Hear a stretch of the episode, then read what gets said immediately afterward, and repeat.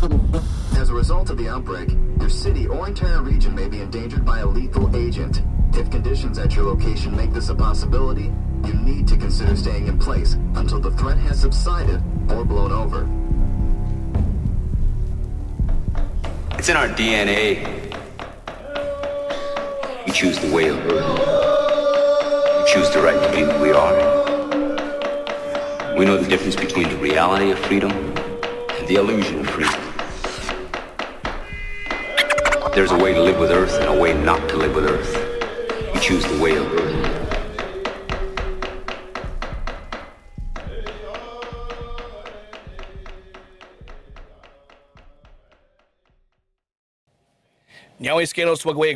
My name is Ansley Jemison, and this is the Original Peoples Podcast, the Ongwehui Podcast. The original people of North America, indigenous people, your neighbors. We're still here, the first people.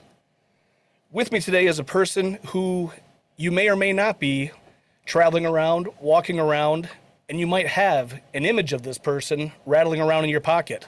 Or you may have a collection of this uh, piece of currency someplace in your house. I know I do. I've got a few of them saved up and locked away.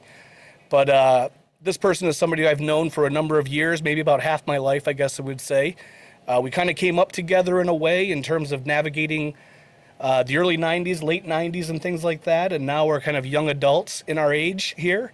Um, we both have families now, and um, it's always great to kind of circle back with somebody that you've known in a past life, but you've known that person all along.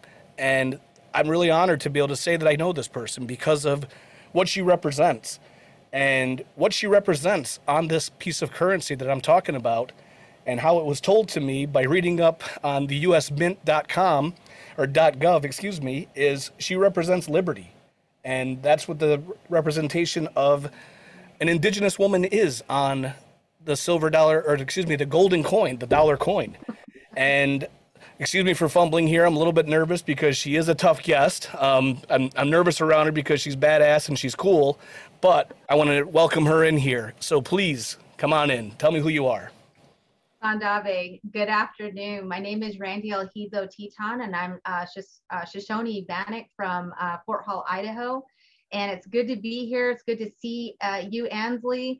Um, hello, everyone uh, listening out there. Thank you for taking time to listen to this podcast. Um, I'm very honored to be here to share my story with all of you. Okay, so tell me what you're up to today, and then we'll get into the coin. Okay, so what is it that your role is with your community, with your territory, and with your people?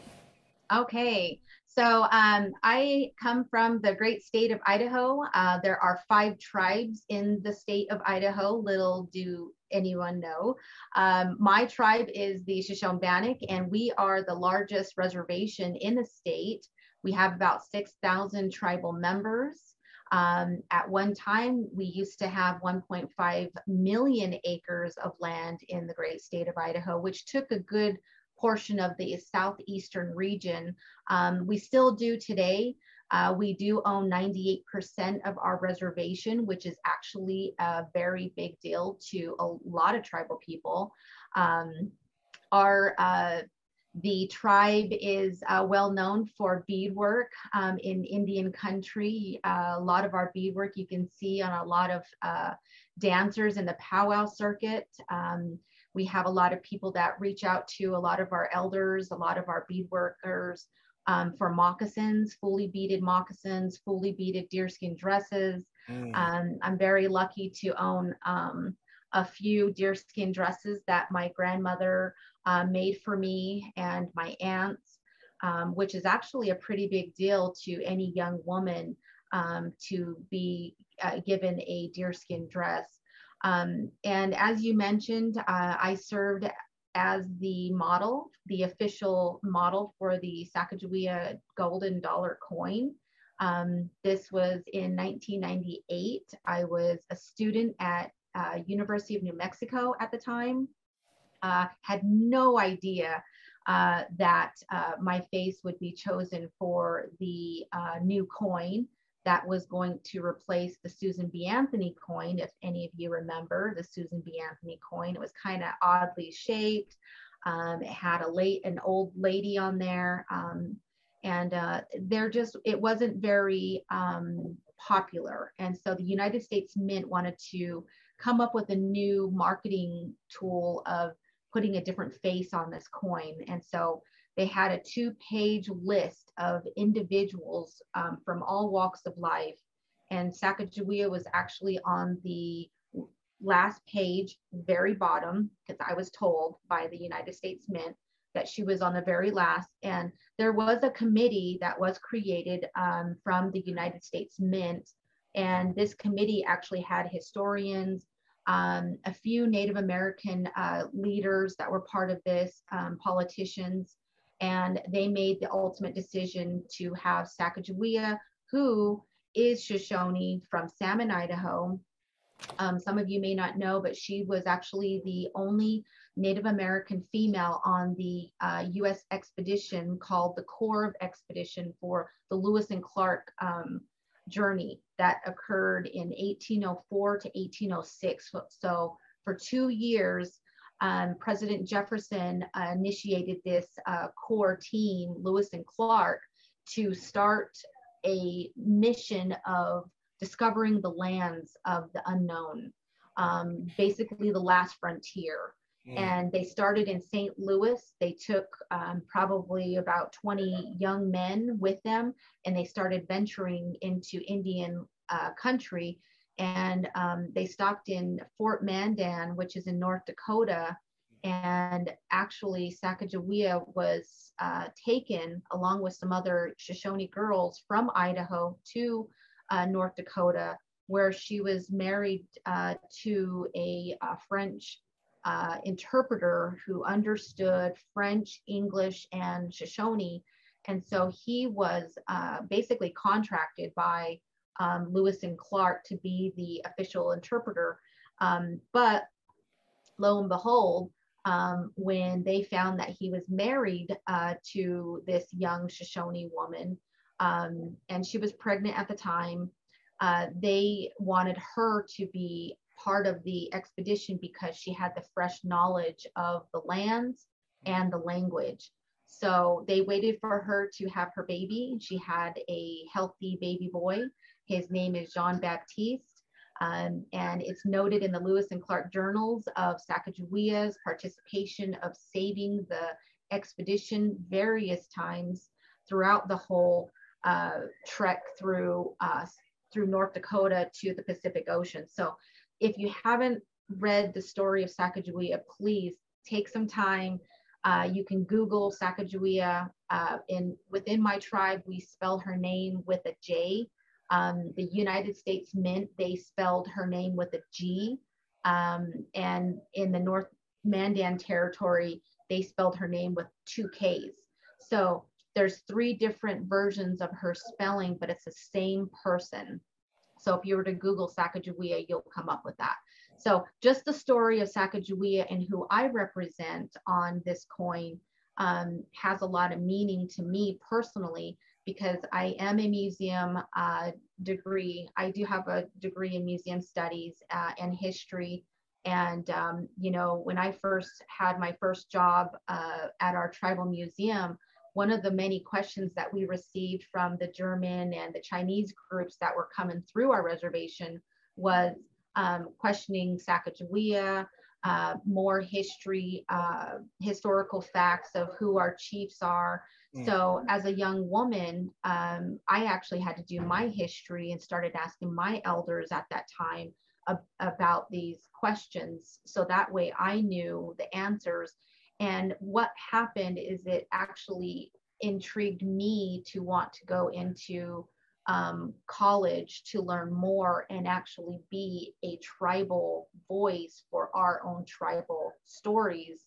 Because when I was doing my research, I found that there was a lot of non tribal people writing about my people. Yeah. And that it was their versions that they took from the elders who possibly didn't understand English very well. So the questions that were posed to them, they probably didn't really understand it. Because even when I was younger, many years ago, um, a lot of our uh, elders spoke fluent. Uh, my grandparents spoke fluently.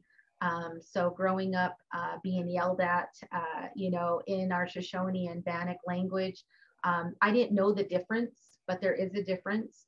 Um, my grandmother is actually Paiute, so um, we also spoke Paiute, and it's very close to the Bannock language. Um, but when you actually look at the um, the Shoshone nations as a whole, we're the northern Shoshone from Idaho, and then you have the eastern Shoshone from Wyoming and the western Shoshone from Nevada.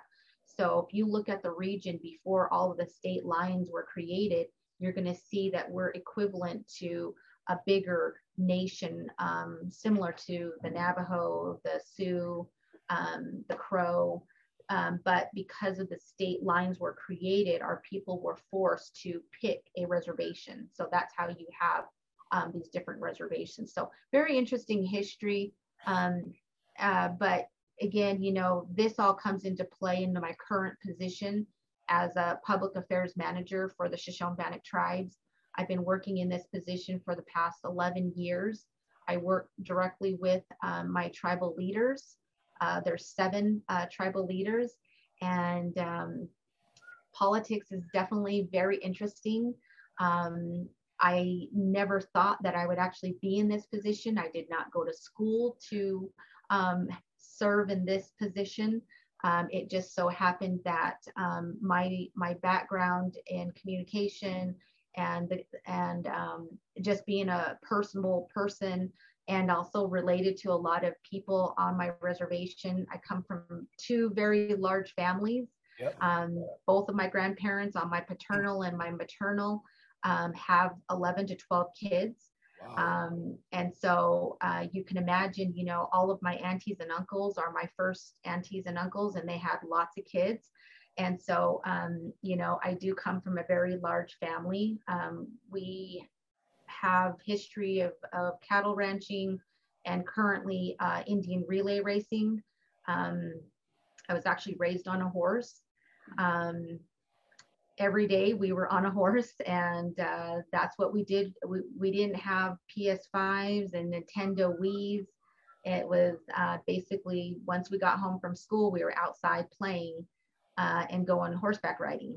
Um, we didn't have saddles. We actually learned how to bridle up our horses and we hung on to the mane of the horse. And we were, um, so that was, that was something that I prize um, I cherish my uh, my upbringing, and um, but yeah, I I enjoy representing and serving my community um, today. That's amazing. And a couple things I want to kind of touch on here and, and maybe kind of back you up on is mm-hmm. one, the Indian relay races, the horse races. Um, tell folks a little bit about that because that's not something that is common amongst all other Native communities. And, you know, I love the fact and I love the story of it all, but talk a little bit more about it and, and what does an Indian horse relay race look like? Well, Indian Relay was born here in Fort Hall on this uh, reservation uh, as we acquired the horse. Uh, and when we did acquire the horse, uh, we actually became very good at riding. Both the men and the women were very skilled at horseback riding. Mm. Um, and they actually referred to the horse as, a, as the, a big dog, yep. large dog. Um, and uh, so part of uh, having these skills and this sportsmanship, uh, we would actually compete with uh, other tribes in in uh, riding horses. And sometimes, you know, the main prize would be uh, a female, so a future wife. Um, and also, you know, you have your your pelts and and all those other types of goods. But um, horse racing now today is uh, become a very popular sport. Uh, we start the season in May and we end it in September. We have an official Fort Hall Indian Relay Association where we have about 14 teams that are uh, family, uh, uh, they're family teams that you would you actually have to have four horses one rider and two uh, individuals that hold the horses. So you have the rider that starts off on the track on on um, no saddle. um, you go around the track and then as you're coming back around you slow down and you have to ex- the rider has to exchange onto the next horse going slowing down like 30 to 40 miles an hour um, and jumping off of that horse jumping onto the next horse and then taking off again and doing the same thing again so they go around three times and the winner uh, receives today we give uh, Pendleton jackets, we give horse blankets for the horses. Uh, their helpers get jackets, and there's money. There's a big pot of money. So it definitely is a very uh, exciting, and anything can happen. Um, my father was a former jockey. Um, and uh, our family still maintains our, our family team. So currently, my nephew uh, is our rider and the mugger and the holder are also family. So my brothers are the muggers and the holders. And, you know, this is a, a family tradition that here in Fort Hall, we take it really serious. So not only do we have powwow people, but we also have horsemen. And, um, and that's just all part of what we've been doing for thousands of years since Now- we've had the horse. Is there wagering as well that goes on with this? I mean, is this like something like similar to like the Kentucky Derby where like people are like putting be. bets on these types of things? Yeah, there could be. Yes, there is. There's certain families that started and they'll uh they'll say, okay, I I got 20 or 50 on that on that team. Yeah. And we do have a lot of good teams. Um, generally, a young rider will start out at about 10 or 11 and Mm. start m- making their way up to the bigger um, relay races. Um, we do have a youth relay where we actually encourage families that have little Shetland ponies. Hmm. Um, it that is so much fun to watch because these are these are young boys and girls that are taking on the roles of looking at their um, mentors, the the the older ones, Yeah. and it's just it's just amazing to see that you know this is a, a generational thing and um, we got people from all over the area that come just to watch the indian relay races um, we do have teams from montana wyoming washington state um, and Wow. oregon that come all from all over to participate in our indian relays uh, races and compete so Let me ask- big Let me ask you this if I make sure I have it correct then. So the is it it's all based on time, so like there's not other teams racing at the same time, right? So it's not like there's There- a No, there is. Oh. So if we have, so say for example, we get 26 teams that want to race in our in our competition. they'll have different heats. Yes, they'll have different heats. They'll put about six teams in one. And then even when they do those draws between the 26 teams, you have like the really good teams that are like just really hoping that they can, you know, compete with the other good teams.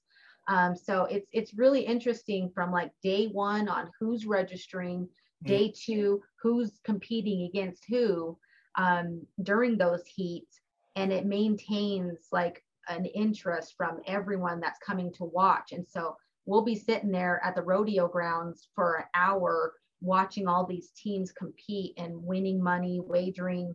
Um, and it's a huge deal, you know, for families to have that honor and and uh, that excitement of seeing their grandson, their brother, their son, their nephew win.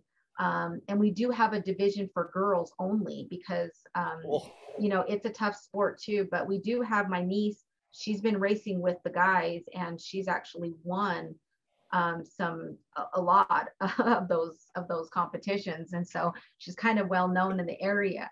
That's and awesome. they did a story on her too. So but anyhow you know indian relays is is an amazing sport. It's tradition um, and we still continue to do it today in fort hall Last thing on the on the Indian horse relays, is there a belt buckle like championship at the end? Like, do you get a big fat belt buckle that you win? Is like like that part of the whole deal too?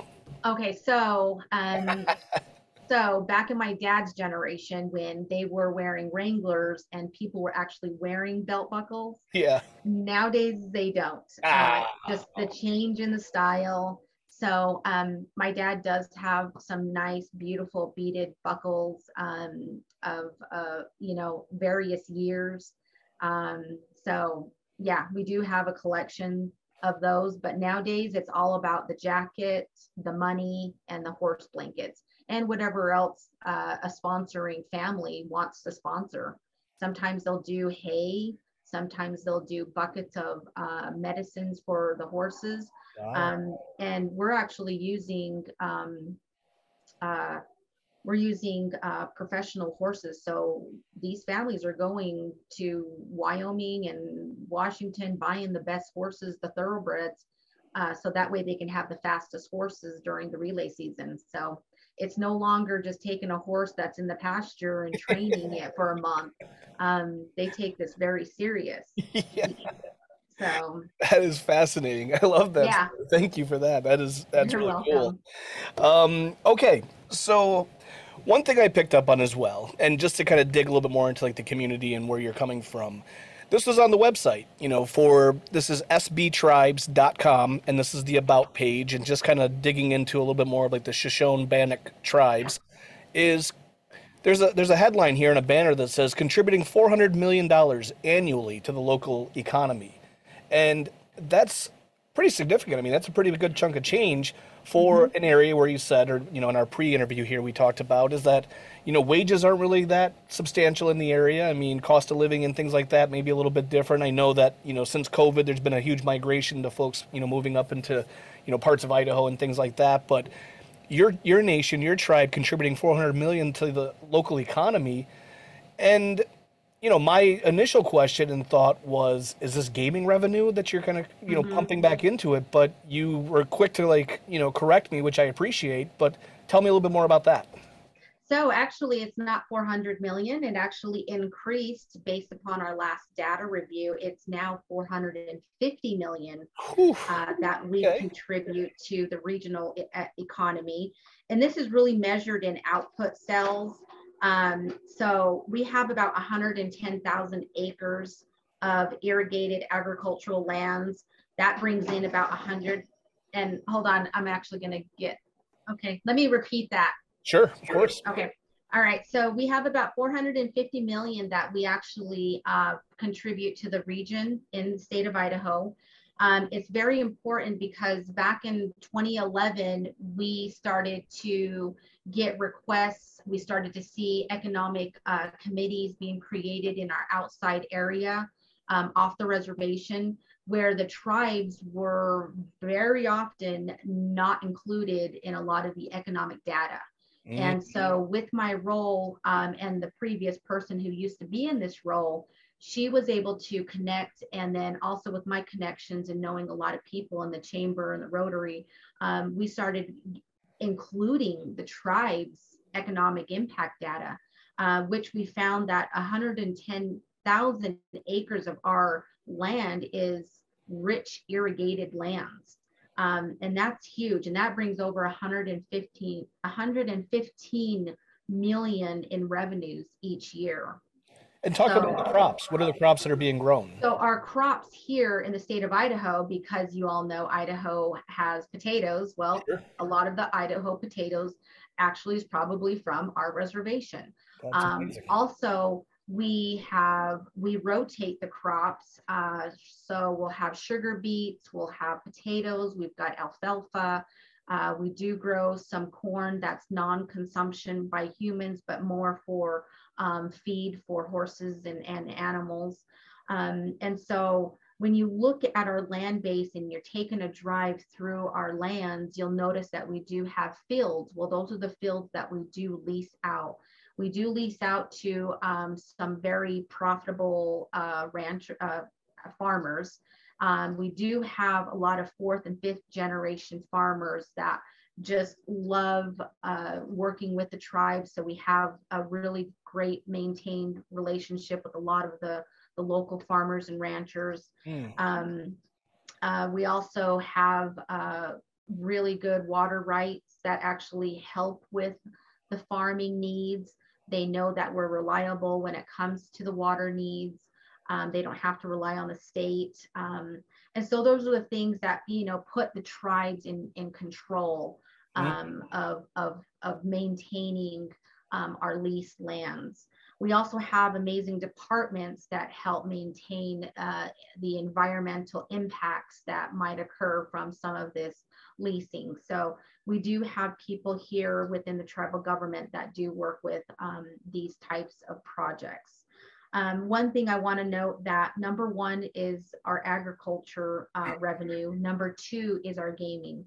We do have three casinos. One is the larger casino that is um, in the heart of the reservation. So as you're getting off the interstate, you're going to see our Shoshone Bannock um, Hotel and Event Center and the casino. Um, but we also have two mini casinos that are on the outskirts of our reservation um, and they're attached with gas stations. Mm. So our marketing is, you know, pump some gas and go and, and uh, you know, play. Yeah. Um, in the Fort Hall, it's play and stay, stay in our hotel, eat in our restaurants, have some buffalo stew, fry bread, buffalo burger, um, you know, some local cuisine, because a lot of our meat that we do sell in our restaurants are from our buffalo herd, which is good because our buffalo are um, they maintain an area in the this beautiful uh, backdrop that I have in my Zoom here. Um, you know, they're grass fed. Um, so that creates a better, healthier type of meat that's easy for people to digest. Um, and again, you know, this is all tested. We're um, we got the trademark from the USDA Native American program. Um, and so we were actually, we do sell our meat in our local uh, grocery store. Mm. So anybody can purchase it for the barbecue season. I know I do. Um, I'll go in and buy some burgers. They already have some pre-made patties. Um, and so, yeah, I mean, there's just a lot that our tribe offers.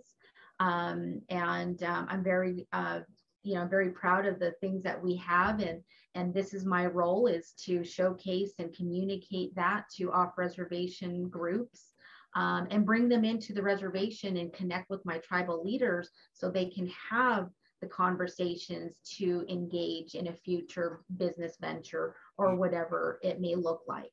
So, um, and I think yeah. you're touching on something that's interesting there is that there is some you know diversity in your economic development plans and things like that i mean it goes beyond you know just gaming and things like that mm-hmm. which is mm-hmm. kind of typical for a lot of you know native communities and things like that um, you know utilizing you know some of your your territory and things like that to lease out for land you know and, and farmers and things like that which is thus then goes into the economy of you know the, the greater you know united states whatever else and you're supplying you know you're part of that supply chain and things like that um, you know so that that's really cool. I mean i love the fact that like you have a, a, buffalo herd. You had mentioned that was you know about 300 400 head strong which is pretty yes. remarkable. I mean and uh, obviously you know a testament to the, the size of your your your community and your territory and things like that. But then that also becoming something that is now incorporated in like the diets of maybe like your community members as well and you know the health and well-being and things like that. So um, you know so many great things that i mean i really was ignorant about you know and again thank you for kind of schooling me up on this. And you know where that all is right now. And and that's again great because i kind of had this understanding or maybe this thought that kind of going in and it was great that you kind of highlighted it or talked about this a little bit in terms of like the relationship that you have with like the border towns and things like that. Oftentimes it's the narrative that the border towns and you know butting up to like the res and things like that there's some tension still there. There's still mm-hmm. some sort of hard feelings and bad feelings. And i can't imagine that it's always perfect and things like that. I mean i get that. But um, with you all contributing about 450 million plus to the local economy and things like that and you know what you're providing in terms of goods and services and things there has to be a little bit of a better relationship there. So that's also something that um, has to be pretty unique to, to to your territory and where you're at. So i really yeah. appreciate that. It is. And you know out of the five tribes of idaho uh, not all five have uh, the the bigger numbers because really it, it really has to do with our land base we, mm. we are the largest land-based reservation in the state of Idaho. Um, we're very thankful that within our uh, Fort Bridger Treaty that we were able to retain the land that we have. And uh, really, it's all about cultural protection and natural resource management. And it's great that we actually have amazing tribal staff that have gone to school, come returned back, and now are in these type of positions Um, and I'm very lucky that, you know, again, I, I did not go into a college program specifically for what I'm doing today, but because of the experience that I've had in working in um, cultural centers, uh, tourism centers, uh, museums, uh, government agencies, you know, all of that has, eh, you know, enabled me to become a little bit more seasoned and prepared for what I'm doing today and working and building relationships with the off reservation um, individuals. And um, it actually, I feel like every tribe needs a PR or a public affairs department mm. to maintain and handle um, the growing needs that every tribe is is dealing with. Um, you know, with having Deb Haaland um, in the federal uh, area, she's advocating for all of these good things. And it goes back to your tribal leaders, but you know, tribal leaders are also maintaining the needs going uh, within their own reservation, but yet alone trying to be uh, active on a federal level. Um, and so, you know, in within my office, you know, we have a policy analyst and myself, and you know, her and I are busy every day. Um, you know, she's got her tasks, I have mine, and you know, I just feel like every tribe uh, needs to have a good staff of people that can actually focus on certain areas of legislative priorities. Because again, tribes are dealing with other personnel matters, environmental issues, health issues, education. It's just a, a very diverse um, uh, topics that tribal leaders have to deal with. So, so we're their support staff so tell me this then. I mean, and I, know you've mentioned a lot of like the the programs and and um, offerings that you have within your nation and things like that. Where are things at in terms of like cultural preservation and things? Like, do you have like language programs? Do you have cultural mm-hmm. reclamation projects and things like that that are going on? And does your tribe also have a, a museum or anything like that as well?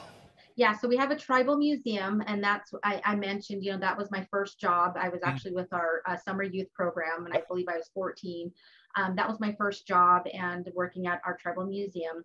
Um, and yes, we have a language and culture department where uh, we have uh, two uh, elderly speakers that maintain a uh, online, they do hybrid um, hmm. speaking series every day uh, for one hour. And um, they're able to engage with tribal members that perhaps live off the reservation, working or going to school and they're able to maintain the the the the, the language. Um, and we do have a language immersion school on the reservation called Chief Tahgee Elementary Academy. Wow. Um, actually, it's K through six.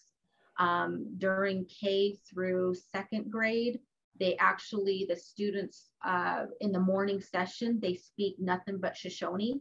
Mm. And then after lunch, then they go into regular curriculum that the state um, recommends. So that's part of our um, maintaining, uh, retaining our uh, Shoshone language. Um, and as I mentioned, you know, um, our reservation was originally set aside for the Bannock uh, bands. Um, but again, um, during that time, we had a lot of Shoshones and Bannocks and Paiutes uh, on the reservation. So the reservation was named Shoshone Bannock. Um, and so we do have two tribes that do speak two different languages. They're similar, but they're different. so um, uh, now they're blended today. Mm. Um, and we have a lot more Shoshone fluent speakers than we do Bannock speakers. Oh, so that's something that you know, our language and program uh, department is looking at um, diversifying their uh, language program to fit, you know, the fact that we don't have a lot of Bannock speakers um, um, and more Shoshone. So. So let me touch on a couple of things, and you know, not trying to get into too many sensitive spaces and spots and things like that, but in terms of like the boarding school experience and things like that, mm-hmm. I mean, how did that affect your community in particular? And you said that you, you mentioned that you have a school on territory, so that's tribally run as well, or run by your nation and community and things like that, or what does that look like?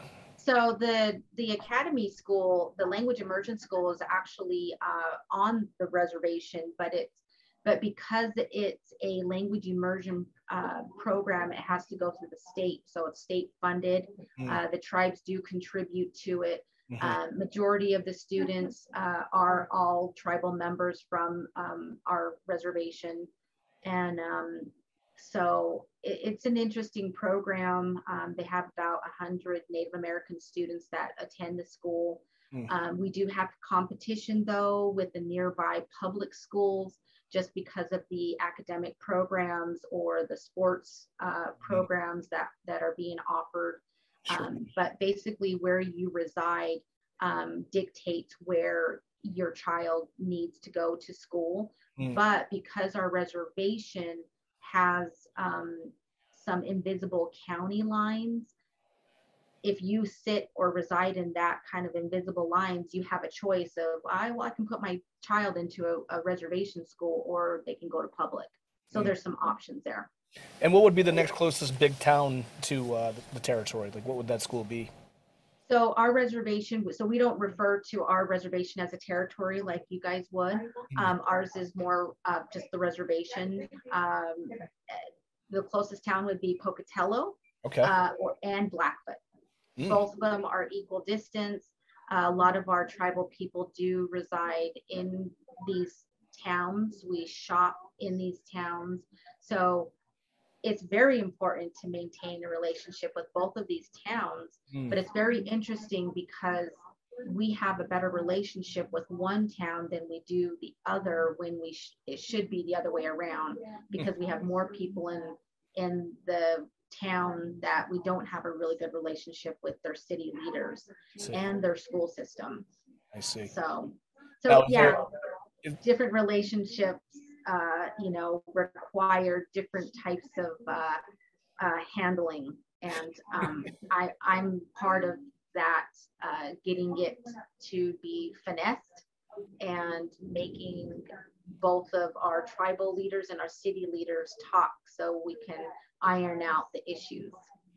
So this leads me to a question then, and you and I had talked about this briefly in our, our pre-interview here, was you were pretty green when you went into the Sacagawea, um, you know, campaign and all of that stuff. And so we're still pretty new, still pretty young and learning and um, a little bit inexperienced in terms of how to handle and manage, um, you know, this newfound sh- uh, fame that had kind of happened to you how has that kind of played into like what you're doing today in terms of like the work and I mean maybe some of the mistakes that you made and now you're able to recognize and see these things. Um, tell me a little bit about that and what you know maybe some of the challenges were that you were confronted with you know with the Sacagawea fame. So um, to go back, you know, again, nine, 1998, I was approached to be the model. For one whole year, from 98 to 99, I was told to not reveal the fact that I worked with this artist on this project because it was a, it was so confidential. And then all of a sudden, in 2000, it was announced to the public through Walmart that there's this new coin, it features uh, Sacagawea, and the United States Mint asked me, do you want to be part of the campaign? It took me two days to think about it. It wasn't a, an automatic yes. It was it was something that my family and I needed to talk about because of the fact that it was going to be a new shining light. It would it would basically be living in a fishbowl. Hmm. Um, and that's exactly what happened. Um, not that I was afraid of anybody finding out anything. It was just the fact that I was not living at home on my reservation in Idaho, where I had my family to rely upon to go and visit. I was living in the dormitory on the University of New Mexico campus still. Um, I graduated in May of 2000, and the coin came out earlier 2000. Hmm. So in night in the fall of 1999, I got invited to an unveiling ceremony that was actually held in Washington D.C. Um, at the White House when Bill Clinton was our president. Hmm. Bill actually had an emergency trip to Puerto Rico, so he wasn't able to be at the unveiling ceremony. So guess who took his place? the first lady, Hillary Clinton. Mm. So I had I had very I was very honored. I had tea with Hillary. I was dressed in my deerskin dress that Yep. my grandmother made, and I was able to have tea with her, talk to her a little bit before it got a little crazy. Um, there were dignitaries that were invited from different tribal nations. There was a drum group. Uh, Joanne Shenandoah Sure. uh, was there singing. She was the official uh, musical guest. Mm. Um, and that was the first time that I got to see the coin, the actual finished image on the stage. Mm. Um, and so this was, again, fall of 1999. And that was the opening of Randy'L Teton, the model for the Sacagawea coin. Who is she? Where is she from? That's when I started getting a lot more attention. And again, I was just a college student straight from the reservation in Idaho.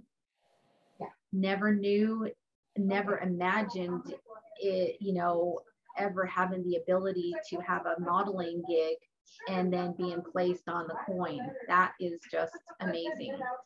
And um, sometimes I pinch myself. So a lot of new things uh, popped up after that. And the Uni- United States Mint asked me if they wanted um, my name to be publicly included. And I, and so again, I took two days. Um, I then determined that that would be fine because again, there was a need for a tribal voice versus a missing voice Mm. when it comes to the Sacagawea coin. Someone needed to be able to share with others the true perspective of, of, of her story. Um, there's still a lot of um, inaccurate um, accounts. Uh, you still have different people that have different renditions of who she was, what she did. Um, but overall, the fact that she was only 14 with a brand new baby, on foot and on the river for two years and she survived and she helped these men survive that alone is an amazing contribution that she alone was able to do and she was not recognized even during her time and so we're very thankful that she is being recognized today and that i'm able to express that and to educate people about the his the Shoshone perspective of Sacagawea. Because So there's a Mandan perspective because she was stolen by the Mandans and she lived in the Mandan village for a short time and they have their version, Mm. but that's only a very short version. She is Shoshone from Salmon, Idaho. Um, and she does have uh, blood relatives that are still alive today. Um, I'm not a blood relative to Sacagawea. Um, but again, you know, when it comes to Shoshone people, we're all related in some way or another. Um, I never claim to be um, a blood relation. I do respect the families that do have that um, that tie with her. Um, but again, just the story about her is an amazing story, and I encourage anybody and everybody out there to look Google her um, to learn more. Well, so one, just one last thing I want to kind of touch on with that, then, excuse me, is that this year, and I guess ever since, you know, maybe back in, I was doing a little bit of research earlier, but your image has stayed as like the constant in the the golden dollars. But the U.S. Mint has also opened up sort of this series of like Native American coins that they're they're reissuing or they're doing these kind of updates and things like that. So if you're flipping a coin, heads or tails, you're the head side, and the tail side is now featuring Native American history, Native American um, people from the past, and things like that. And now the 2022 uh, coin that's coming out that's going to be issued is from the Seneca Nation, the, Se- the Tonawanda Seneca specifically, which is um, very close to where I'm at here in upstate New York and Rochester, the Rochester area. This is our original homeland and territory and Ely S. Parker is being featured on that. And he was a U.S. Army officer. He was an engineer. He's a tribal diplomat, and you know, your feature is still present in all of those stories along the way. So that again is, you know, just a really kind of cool piece of like your legacy and things like that. But then also, kind of a bigger story for me is the fact that an indigenous woman is being featured. And it wasn't very often that women were being featured in coins, you know, prior to, you know, I guess it was Lincoln, I guess is what it was. And then the Susan B. Anthony, you know, kind of, you know, finally came on the scene. But there was something unique about the image that you had also um, portrayed was that it was a sort of a three quarter pose, which is different than the usual sort of side profile that they have. And the fact that you were carrying a baby on your back. Mm-hmm.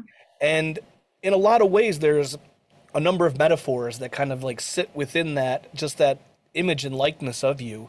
And one being a mother, being a woman. So, you know, as indigenous people, we look at like the earth and where we, where we live is our mother and then also like having on your back a baby which kind of represents the future you know which represents like the generations to come and things like that.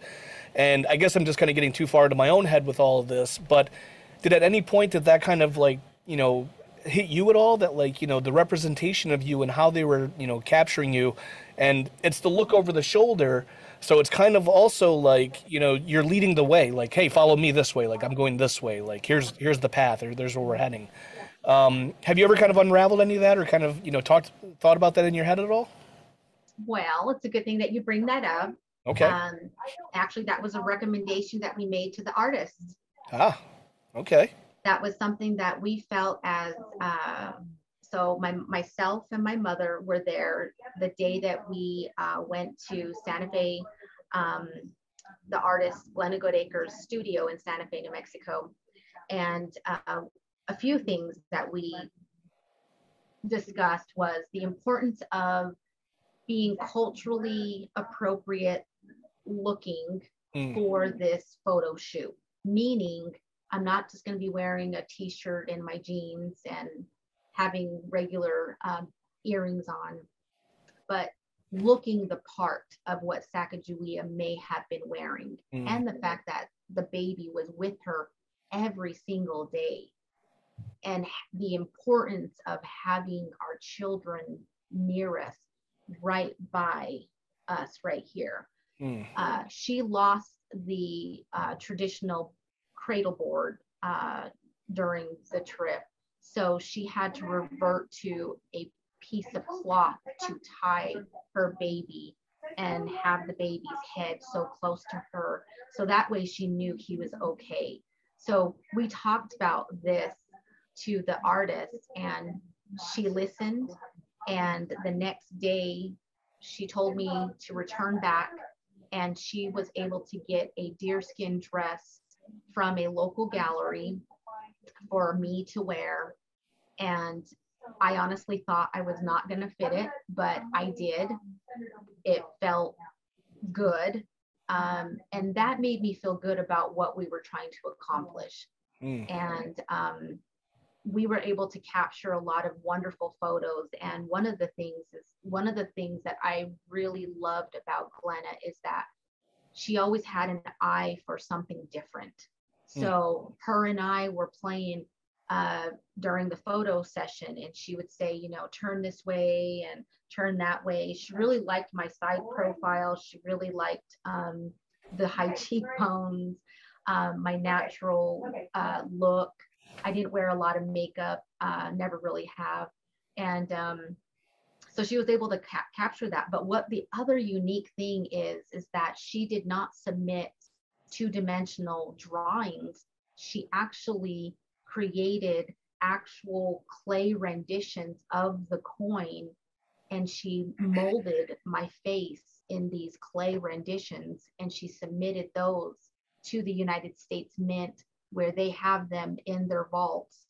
Um, that was something very unique that no other artist submitted. Everybody submitted um, photos, they submitted uh, uh, pencil art, um, uh, you know, different types of two dimensional paper. She went beyond that and also included the frontal looking back over the shoulder, the baby, Yeah. All of that spoke to the committee, the selection committee, according to what I was told, um, where they liked the way the image captured uh, Sacagawea at that young age as a young mother. Mm. And when I looked at the other sketches, because I was able to look at some of the other renditions of other artists, they made her look old. Um, I mean, literally like 30, 40, 50 years old. And again, this was supposed to capture a young lady of that served the US expedition. Yeah. So there's a lot of unique things. Another unique thing with this campaign was the fact that they put up 10 designs on the usmint.gov website mm. and they encouraged the public to vote for their favorite image. And so during this time, a lot of people didn't have laptops. Like I had to go to the computer pod uh, on, on campus just to log in and look at these designs. And also, I had to call my grandmother and my family back in Idaho and encourage them can you get access to a computer? Go and vote for me. Um, but again, a lot of people, there wasn't Wi-Fi on the reservations. There was limited of availability to get to someone that had a desktop. Yeah. So there's a lot of limitations that our tribal people weren't able to do during that early time of voting. And so, um, anyhow, uh, they the winning image was of me looking beyond my shoulder with the baby. Um, they had to change it up a bit because um, the actual image of Sacagawea couldn't be of me. So when you look at the coin, the forehead, the chin, and the cheeks are mine. Mm. They had to change the lips, and then they had to redo the my the eyes so that way it could fit a different Shoshone person, you know, Sacagawea. Hmm. Now, the doll that I had with me that day was actually just a Walmart baby doll that I threw on my back. But anyhow, so she did an amazing job, and there's a lot of unique things that this coin uh, alone uh, created. And it was the first time they used a non engraver from the US Mint engraving artist. Mm. So um, they chose 16 artists from the National Artists Guild Association. So you you just couldn't be an artist um, off the street. It was actually they chose artists that had like a long history of of winning awards and be being great artists. So Glenna, amazingly, she actually worked for uh, Ronald Reagan. She was Ronald Reagan's uh, personal sculptor. Hmm. So in her studio, when I first came uh, into her studio, uh, there was an eight, 10 foot sculpture of uh, Ronald Reagan, and she had a bunch of other um, sculptures of him. And so it was just really an awesome experience. But again, being a young woman just graduating from college, straight from the reservation, I never knew that I would need to have an agent to help me, guide me, look at the contracts that were being presented to me. Um, a lot of people ask me, well, did you get paid for this? My answer is um, I was paid a modeling fee from the artist. Um, I was not paid anything from the United States Mint. Yeah. Um, the only thing that I received from the United States Mint was a very short term support. I do not have a the current support of the United States Mint today, which saddens me because, as you mentioned, I still am the likeness, the model, the official model for a coin that they're still circulating. I have never been actually reached out to by the United States Mint. So, one thing to note is that when we get a new president, there are new people that get um, inducted. And so the US Mint has gone through different mint directors. And my relationship during that 98 to 2002 uh, was good, it was solid. Mm. But since I stopped doing um, the marketing campaign with the United States Mint, I feel like they just kind of forgot about me Mm. And so what I do today on my own website, randylteton.com, is I promote and sell the coins, but what's unique about them is that they're uncirculated, meaning they haven't been touched by anybody but me, the Hmm. model. I imprint my coins. So I take the coins that are freshly made from Philadelphia because that's where I was able to um, work with the Philadelphia Mint. So I'll take one coin and I'll smash it between my thumb. And so the thumb, my thumbprint will go onto my face. And so 10 to 15 years down the road, you'll see my thumbprint appear and it actually increases the value of that coin in the long term Wow. Yeah. and I'll yeah, I'll lock it into an airtight container so that way nobody else will touch it. And then I'll include my uh, certificate of authenticity that certifies that this is an actual coin from me and it has my signature. Um, I've actually had coin collectors from all over the world send me their coins just so I can sign them. And nowadays I won't because, again, the lack of having someone um, look at my business, I should have been more um, aware of people that take advantage of me.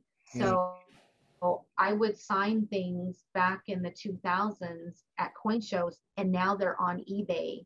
Now they're being auctioned for a lot of money, and I don't get a penny from it.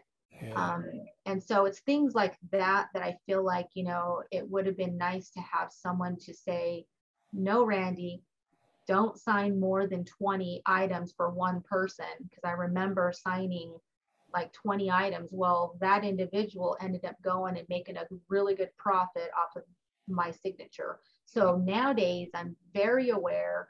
Um, I'm more experienced of negotiating on my behalf to make sure that um, I don't get um, taken advantage of. And I just kind of feel like, you know, that's been um, something a lot of our tribal people have dealt with in the past, not just myself, but um, seeing like how um, the Buffalo nickel and uh, the the other Native Americans that have adorned uh, currency, Mm. um, they were never recognized. We don't know who they were during that time. Now they're starting to say, "Oh, this is a former chief from the Sioux Nation," Mm. you know, and he's already passed away, and and maybe he actually passed away you know, in a impoverished way where, you know, at the time, if he was given something or some type of recognition, his family would be set for future generations. And so I look back at these things, at the history that our people have um, dealt with. And, you know, that's one thing that I advocate for. So all these young actors and actresses coming up, I kind of feel like I've been in their shoes a lot of us reservation kids, you know, we don't talk about these types of things at the dinner table. We don't talk about possibly one day I'm going to be on TV because that just never was part of back then in the 80s and the 70s. No one never knew that we would have, you know, uh, Res Dogs on 1883. You know, you have all, you have this new trend of having Native Americans be real natives from real reservations because they were taking Italians and painting their faces and Yeah. putting on a wig and saying this is a Native American and hooping and hollering. And now it's all about cultural sensitivity. Yeah. So I'm very thankful for this new trend. Um, and I anybody out there that is wanting to discuss these things, or maybe you're going through some copyright infringement issues, you know, I have definitely learned how to protect yourself. Um, it's just something that you know we need to start talking about more. Well, I I think that's a, a very valid point, and I think it's even you know very contemporary as well because right now the NCAA has kind of been going through something, excuse me, in terms of like the NIL and the name, image, and likeness, and so this is something that's happening where student athletes and things like that for a number of years are being taken advantage of, you know, and, and their mm-hmm. their name, image, and likeness was being used by the NCAA and students not being able to profiteer or make any kind of you know financial gain from that. And everybody knows that college kids in a lot of ways are you know kind of almost living impoverished, like you were mentioning about. And so I think this is a valuable kind of lesson that you you have and the experience you have. But also what kind of, you know, struck me there was like this is another level of like dispossession, you know, in terms of how indigenous people have been treated by, you know, through colonization, I guess. Mm-hmm. And so again, your image, your likeness was being dispossessed by you in a way that, you know, I don't want to say so much that it was like you were duped or anything like that, but not fully understanding and not being fully aware of how to protect yourself and how to protect your intellectual property, I guess, in a way, your own imagery, you know, those are things that are, you know, again, like you said, I mean, it's not, you know, certainly talked about. It's not certainly something that a lot of us have experience with in terms of how do you navigate these spaces.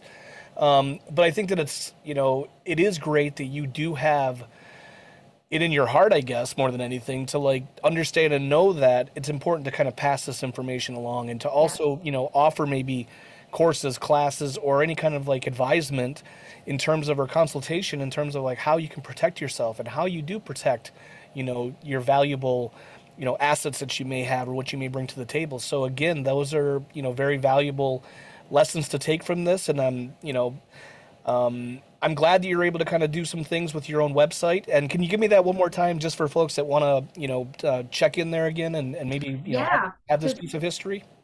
Yes, to learn more about my story and to purchase a coin, uh, you go to randylteton.com. So R A N D Y L T E T O N.com. Very cool. And so you can find is there is there also any kind of merch other than the coins on there? Have you kind of branched out? I'm work, I am working on that. I've actually had a lot of people request t-shirts and hoodies of the coin. Um, but there are certain things that I'm, uh, even myself as being the model for the coin, um, back when I did have a good relationship with the United States Mint, they did allow me to um, uh, have the image of the coin, but I just need to make sure that I'm I'm good to actually have the image of the coin.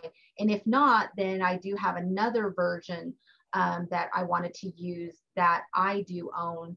Um, so we're working on that right now. So stay tuned for new merch. Very cool.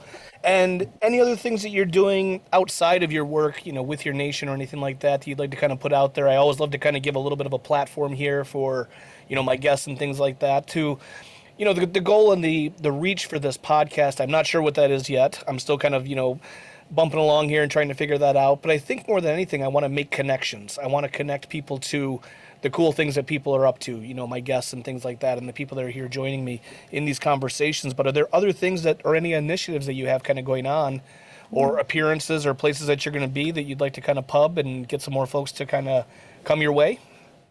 Uh, well, you know, during the COVID, I actually created a, a really cool um, Zoom. It's called uh, Zoom with Sac- Zoom with Sacagawea.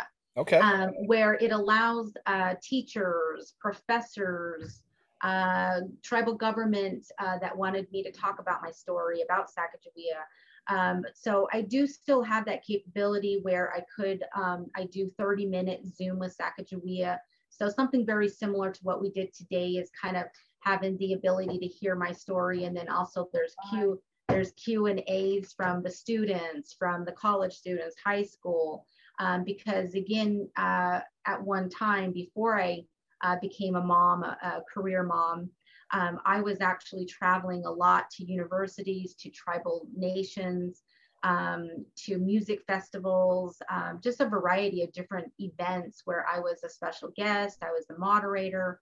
Um, I, I, don't really have that ability to just travel now mm. because of my children, but I do have that capability of Zooming with Sacagawea. So if, if anyone's interested, I, I still um, open up my schedule for a few, not a whole lot, um, because it does take a lot of time and prep time and just being able to connect with the, the students or whoever the audience is. Very cool. So let me ask you one last thing here, and this is something that I was uh, tickled by a little bit when I when I came across this and understood this. But you had mentioned that you had a interest in wanting to do you ended up in the in the field of like museum studies and things like that, but it was a possible or at one time a dream job would have been to be on the Antiques Roadshow. Mm-hmm. Talk about that. Yes. Oh yes. so uh, you know that's kind of unique. I don't think any uh, Reds kid uh, has that dream of actually being on PBS um, to be on the Antique Roadshow. Um, but you know, I've always uh, grew up a little. My mindset was always different. Um, you know, for me, it was always advocating for the the the right story, the true history, the true facts. And so part of my dream of pursuing my museum uh, degree was to become a curator and to actually possibly uh, be the tribal voice for the show, um, Antiques Roadshow. Some of you might be familiar with that show. Um, I believe it still does um, exist on PBS uh, station. Sure. Uh, and you know, you see the uh, the coastal mask, you see the Navajo blankets, you see yeah. uh, beaded items, you see art, Native American artwork, but yet you don't see the tribal person talking about it. They yeah. bring in these kind of old white scholars that talk about these items. And to me, these items are alive. Yeah. And that's one of the things why I pursued museum studies is because there was a lack of a tribal care and a tribal voice to talk to these items and let them know that you you still matter to us as Indian people. I, you know, that was one thing that I connected very well at the National Museum of American Indian, going through the collections. It could be from Alaska, it could be from the Cherokee Nation, it was very important as a native person, um, just having that connection with these items and being able to talk to them. That's very cool. I appreciate that. And um, yeah, I think that's really cool. So, Randy'L., you've been absolutely generous with your time today. I appreciate all that you're doing. I appreciate the, sh- the stories you shared.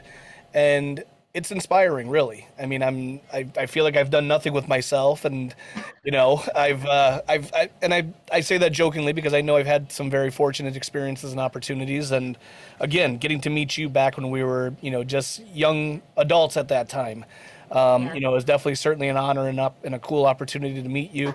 And um, one thing I always kind of you know appreciated and recognized about you is your humbleness throughout it all. You know, and really sort of your cool, mild manner throughout it all. You know, how you're able to kind of navigate and do these different things. And, um, you know, I'm, I'm, sure it must have been hectic and crazy and, and nerve wracking at different times. But, um, you know, I think you did a good job with it all. And it's great to, uh, you know, every once in a while, if I need to, I can I can still see you. You know, like there's yeah. a coin that uh, has your representation there, and also Facebook's another place as well. So um, if you don't follow her on Facebook, she's got an interesting uh, storyline, timeline, and things like that. Um, recently built a house, I understood. Not yet. Oh, it's in the works. COVID uh, is is the problem to that. Delayed me, but gotcha. I do have. I am a landowner. Nice. Uh, actually, third generation. My grandfather was given that land when the reservation was created, uh, given to my father, and now me. So, uh, future house is definitely coming up. Very nice. Awesome. So, Randy'L., I appreciate your time as always good to catch up with you and see you. Let's not make it, you know, as you know, spaced out. You know, hopefully we can get get to see each other again. I would absolutely love to come up to your territory and your community and see all the cool things that are going on up there. You know, that would be a really awesome yeah. place. And that uh, scene that you have in your background there on Zoom here. For those who are going to see the video, um, you know, down the road, I am going to launch a, a, YouTube page with some video in here, so you can actually see the guests and see the folks that I have in the room. Um, but you know, she has a beautiful image of her of her community. There's a river that's running through there, and uh, looks like an amazing place to go and check out. And I've never been or stepped foot in Idaho, and um, I certainly want to you know make that a, make that change and make that make that difference the invite is open for you and your family and your your father. Uh, definitely, um, you know, you guys are welcome to Idaho. Awesome. I appreciate that. Well, in our language, we do not have a word for goodbye. So we say eskongeai, and that is until we meet again. So, Randy'L., thank you so much, and I will talk to you soon. See you. Power in your heartbeat. Right? Power in your heartbeat. Power is in your heartbeat.